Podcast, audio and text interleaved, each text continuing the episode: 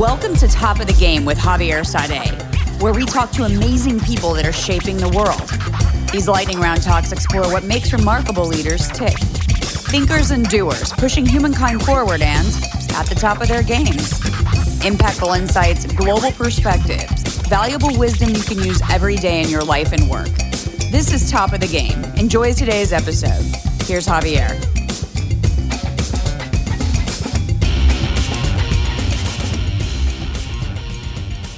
Today, we're going behind the curtain with media maven Jon Fortt. Jon is a hyperconnector and is at the top of his game.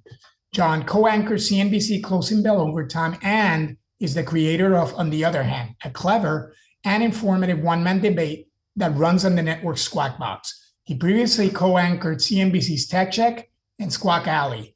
Our conversation explores the power of communication from one of the best communicators in media. Jon is a world class journalist who has done in depth interviews with many CEOs, including Microsoft's Satya Nadella, Amazon's Andy Jassy, and AMD's Lisa Su. He has interviewed many thousands of leaders, and the lessons learned along the way have been formative to him and to those that watch him. He also created the Black Experience in America, an online resource for exploring Black history and culture.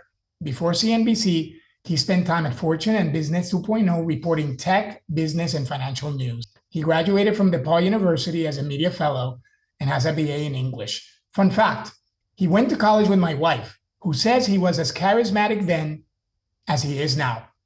Here's Jon. Jon, great to have you. Yeah, good to be here.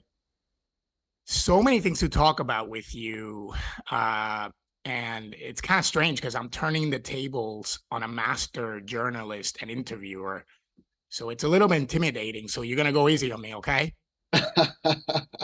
uh, you flatter me. Um, we'll see how it goes. No promises. You've interviewed thousands of people, many of them at the top of their game. That is literally why you talk to them. But let's start yeah. kind of with an infield fly. Um, where are you originally from? And where'd you grow up? Well, I was born on Long Island, and uh, I have very little memory of South Hempstead, where uh, my first home was, and my dad pastored a church because when I was two and a half, we moved to Bed-Stuy in Brooklyn. But mm-hmm. most of my growing up was in Washington D.C.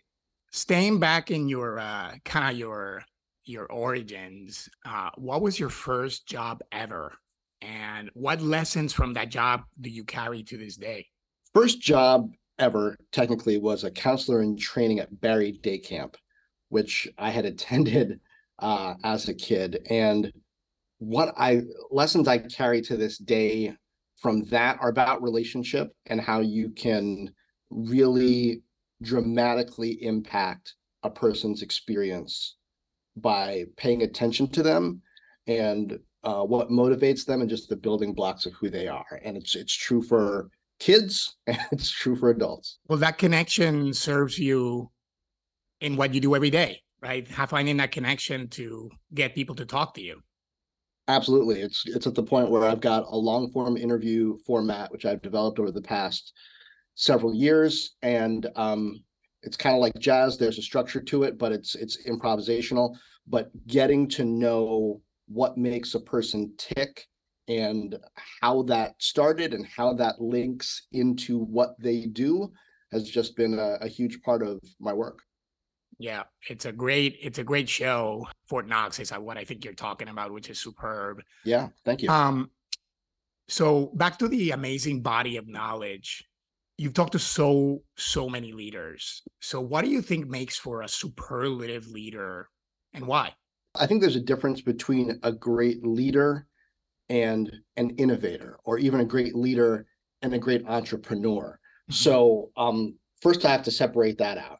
I, I tend to select people based on their um, entrepreneurship and their uh, title achievement to start. But then I also filter based on what their experience has been to get them there. So I wouldn't say that necessarily everybody I talk to is the same level of any one of those ingredients of entrepreneur or leader or innovator. So let me first just lay that out there and maybe ask within that, what are you most what are you most interested in? The collection of ingredients, and that's kind of what I uh, what I was sort of expecting you to say. Um, everybody has a uh, you know, the ingredients for leadership are generally the same. It's how you cook them in a recipe. So if you look at people you've talked to over the years um, and studying them, what is common amongst them? I mean, some people would say great communicator, some people would say inspiring vision. Like, do you see any common threads that are just necessary to be truly a supreme leader? The two most important things are mission and influence.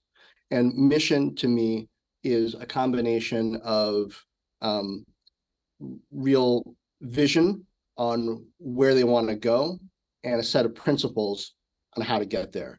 And then influence has more to do with the insight into the the people and resources needed to succeed on that mission and how do I how do I motivate?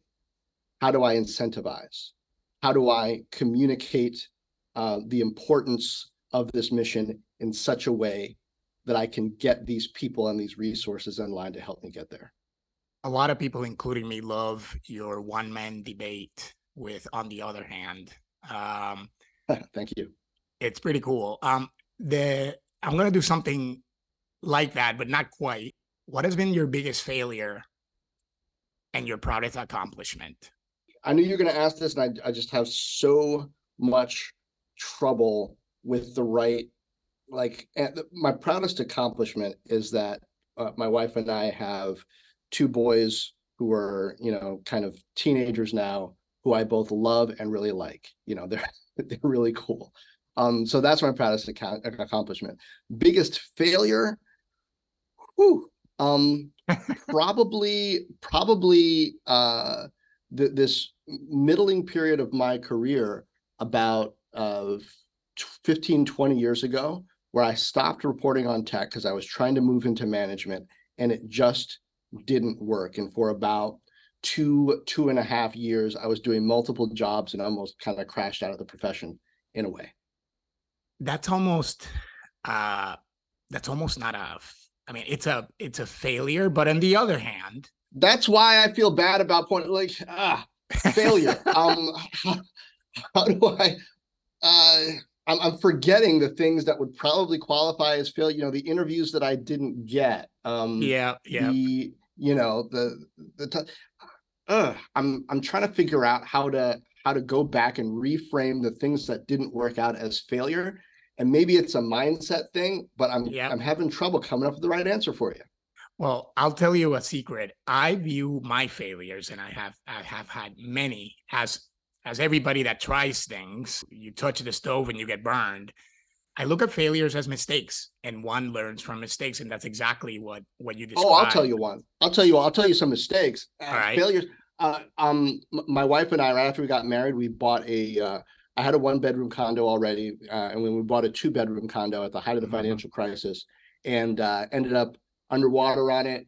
Um, and we're about to be out a whole lot of money. And so I had to paint the whole place myself and do like cockroach mitigation because of the tenants that I had in it who weren't clean. And so I had to like go in there and do all the things in order to get this place ready to somehow sell. And it was very difficult to to and it was my lesson on real estate is not, you know, this investment is not what I thought it was going to be, and now I got to dig my way out of it. Was it um, in New York? Was it in New York City?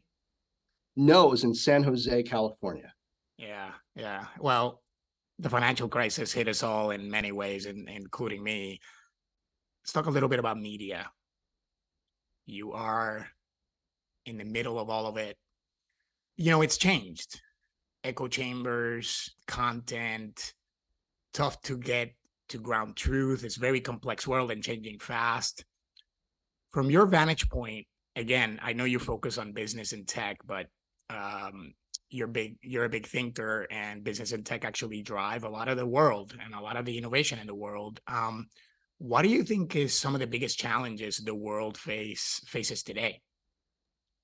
I think um, media is possibly on its way to a better place than it's been in the past. You know, people talk about oh the Walter Cronkite era, and remember mm-hmm. back when there was authority. Back then, there was corporate media telling everybody what to think and very little opportunity to hear outside perspectives. They were ignoring major stories of underrepresented groups, they were ignoring major global perspectives, and oftentimes acting as as amplifiers of pro- propaganda. Um, so that that wasn't great. So let's kind of disabuse ourselves of the notion that that was perfect. Now we've got um, a, a, world where people are just unsure what to believe and are, are having to reassess how they define what's true. And mm-hmm. people are able to um, enter into echo chambers where they're uh, hearing more of what they're inclined to believe already, even if it's mostly false. Uh, and that sort of recirculated air um, can can grow conspiracy theories and take things in a bad direction. But I think the good part of all of this is that there are avenues for multiple perspectives to be heard. We as a society just have to get better in the process of figuring out how to get to truth. And I think democracy has some built-in ability to get there. We just haven't figured it out. That's a way to think about uh, the world becoming healthier um, to become healthier, you need medicine, and that's sort of a little bit of what you described. Talking about healthy, how do you stay physically healthy, Jon?